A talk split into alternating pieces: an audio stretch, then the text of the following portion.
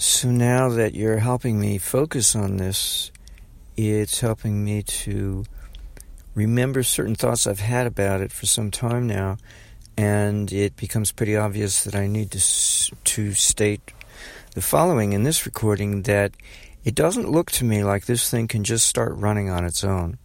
It's true, I've stated before, and I still hold to it, that the so called atmospheric generation is taking place in the gap between the spheres, but that doesn't mean it doesn't need a kickstart to get it going.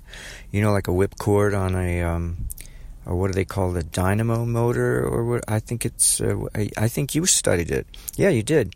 You talked about it in a lawnmower, the kind of motor that's in a lawnmower and so we, we use, well, actually, what am I saying? The engine in our car needs an electric starter motor. Anyway, and that's what this thing needs. It needs a kickstart. So it probably needs a snap charge from a DC voltage source to get it going.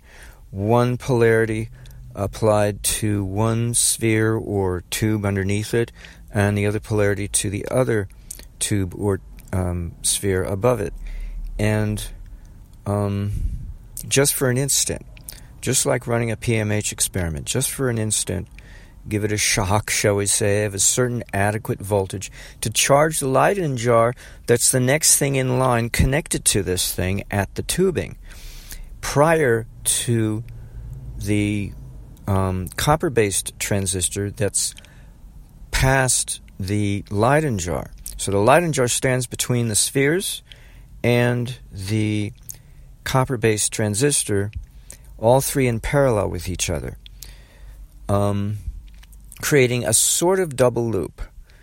Um, well, yeah, no, it creates a double loop like a figure eight because the Leyden jar is in the middle.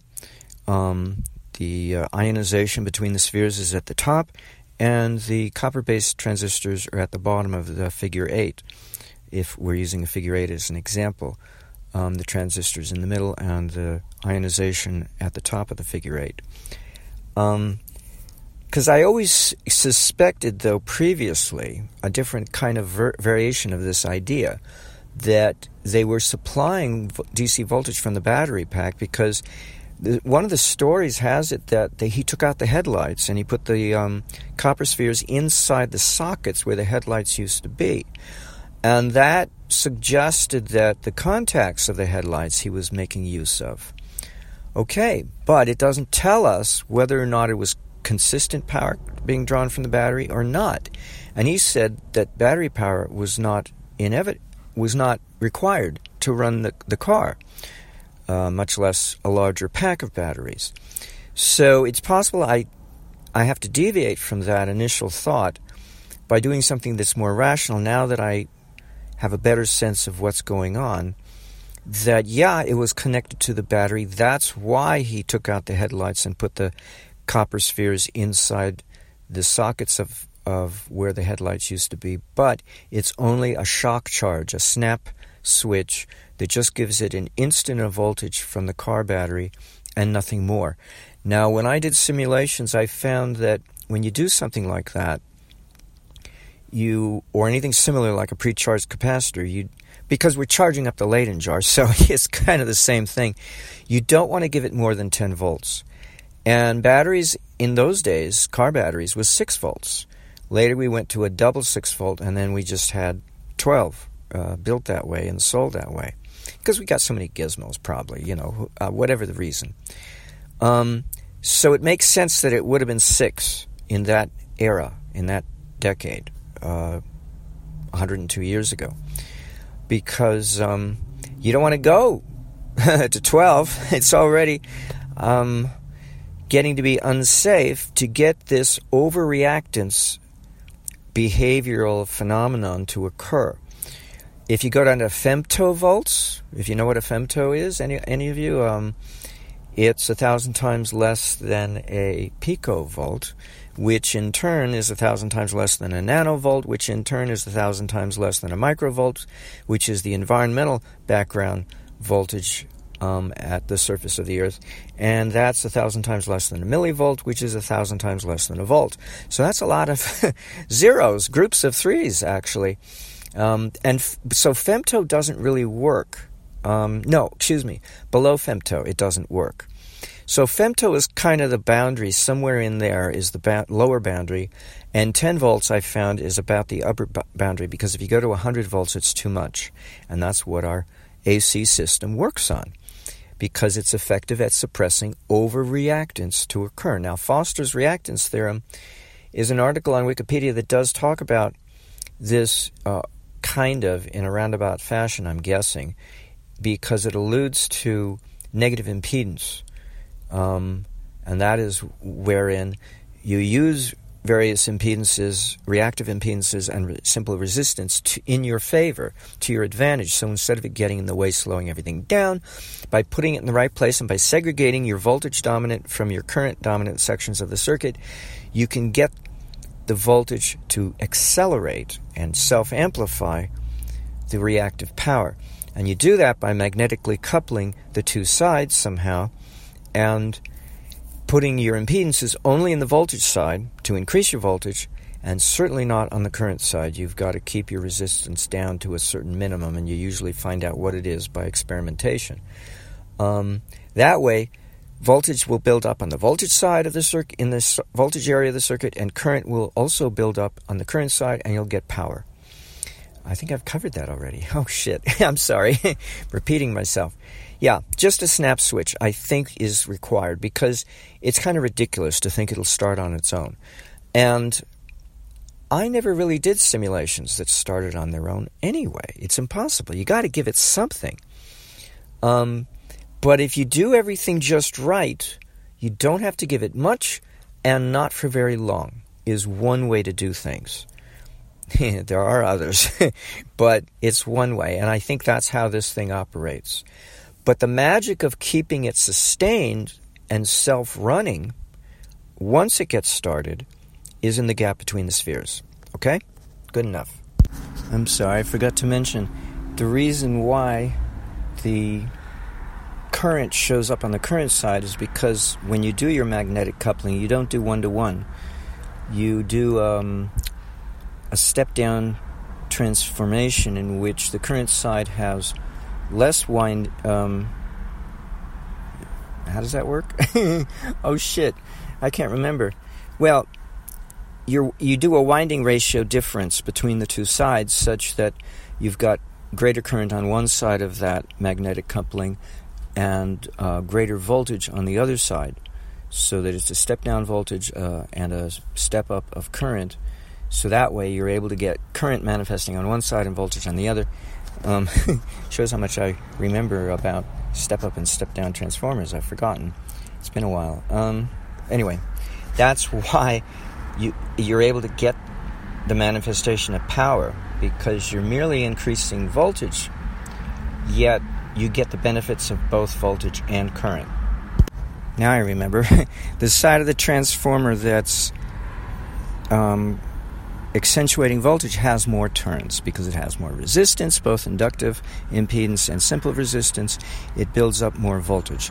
Meanwhile, the other side has less turns and it builds up current dominating over voltage. But you also, of course, want to change your winding size, the wire gauge, so that you don't want them to be the same in these types of circuit situations.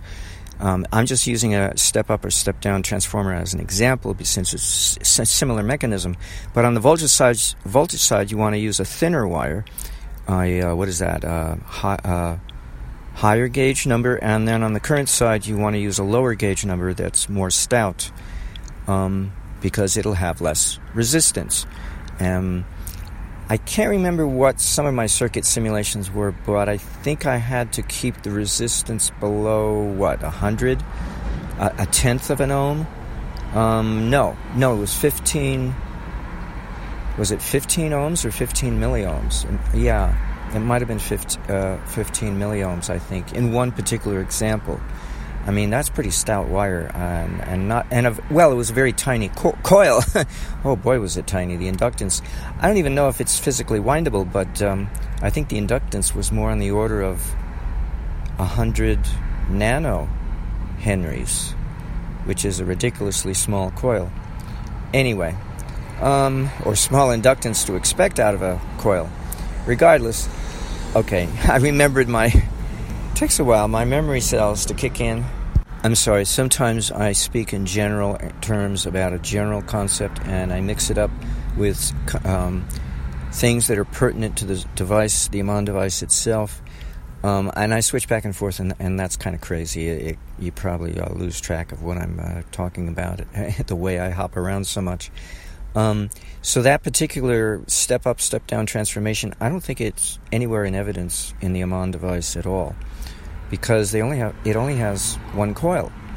Although it's subdivided into two coils, electrically it's one. Um, whether or not each coil is a different gauge with respect to each other, now that would be a fascinating mystery or experiment, a curiosity, a fascinating curiosity to pursue to see if that changes the outcome in any way better or worse or neutral. Um, since it does, there's really no other way that I can think of to connect the transistor to the coil, the barrel coil, without splitting the barrel coil into two act- actually to two separate windings that are distinct from each other, even though they're wound together on the same barrel. But if there's no insulation on the iron wire, then it doesn't matter, or does it matter? The resi- I don't know. I mean, they're going to be shorting out every single millimeter of the whole winding is going to be shorting out with each other. So I don't know. Or did he code it somehow? Uh, you see, these are things I don't know and I can't really speculate. But with iron, though, I have generally always assumed that it's always bare because it doesn't matter. We're not trying to convey voltage across a length of wire anymore because we got higher resistance getting in the way. We're just trying to have the properties of iron when exhibiting the magnetic field of that iron winding. So it's a little bizarre because, in essence, all he's really done is custom built an iron barrel with sheet metal, but in his case, it wasn't sheet metal. He used iron wire, which is a lot easier to work with. I mean, essentially, that's the way it appears on the face of it. Um, and also to shape a magnetic field around the other components of the circuit that are interior to the barrel that we don't see, that I am speculating exist. Uh, aside from that and the properties of the iron, there's nothing much else to say about that coil uh, because it's probably not um, insulated on its surface with any kind of substance. It's just bare iron wire. By the looks of the picture and by the presumption that uh, it has anything to do with Nathan Stubblefield. Okay. I'm sorry, my mistake. My powers of visualization are so poor. I don't know why I thought it had to be two coils split in the middle in order to satisfy the connections between the emitter and the coupler.